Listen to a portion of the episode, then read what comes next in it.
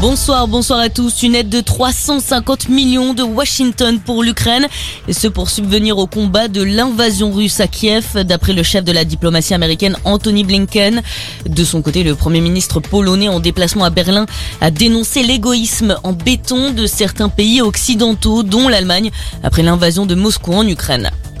Emmanuel Macron organise en ce moment un conseil restreint de défense et de sécurité nationale. Le président de la République s'est exprimé ce matin sur le conflit russo-ukrainien. Lors de l'ouverture du salon de l'agriculture, il a déclaré que la guerre est revenue en Europe.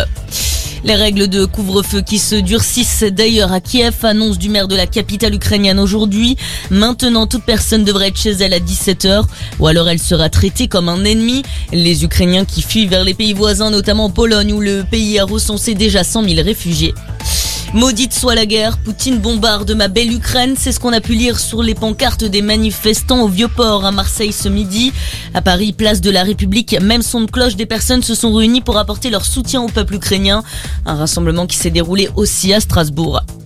Et c'est une pluie de soutien qui s'étend au monde entier. Des marches ou rassemblements se sont déroulés en Géorgie, en Argentine, au Brésil ou encore au Japon. Dans l'actualité également, cette enquête ouverte après la mort d'un enfant contaminé à la bactérie Escherichia coli. En France, les cas graves se multiplient depuis le début du mois. 13 enfants âgés de 1 à 15 ans ont contracté cette maladie dans plusieurs régions de France.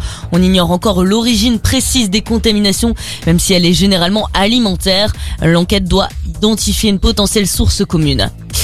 Et puis même si les Jeux Olympiques sont finis depuis près d'une semaine, la Suisse a obtenu sa 15e médaille.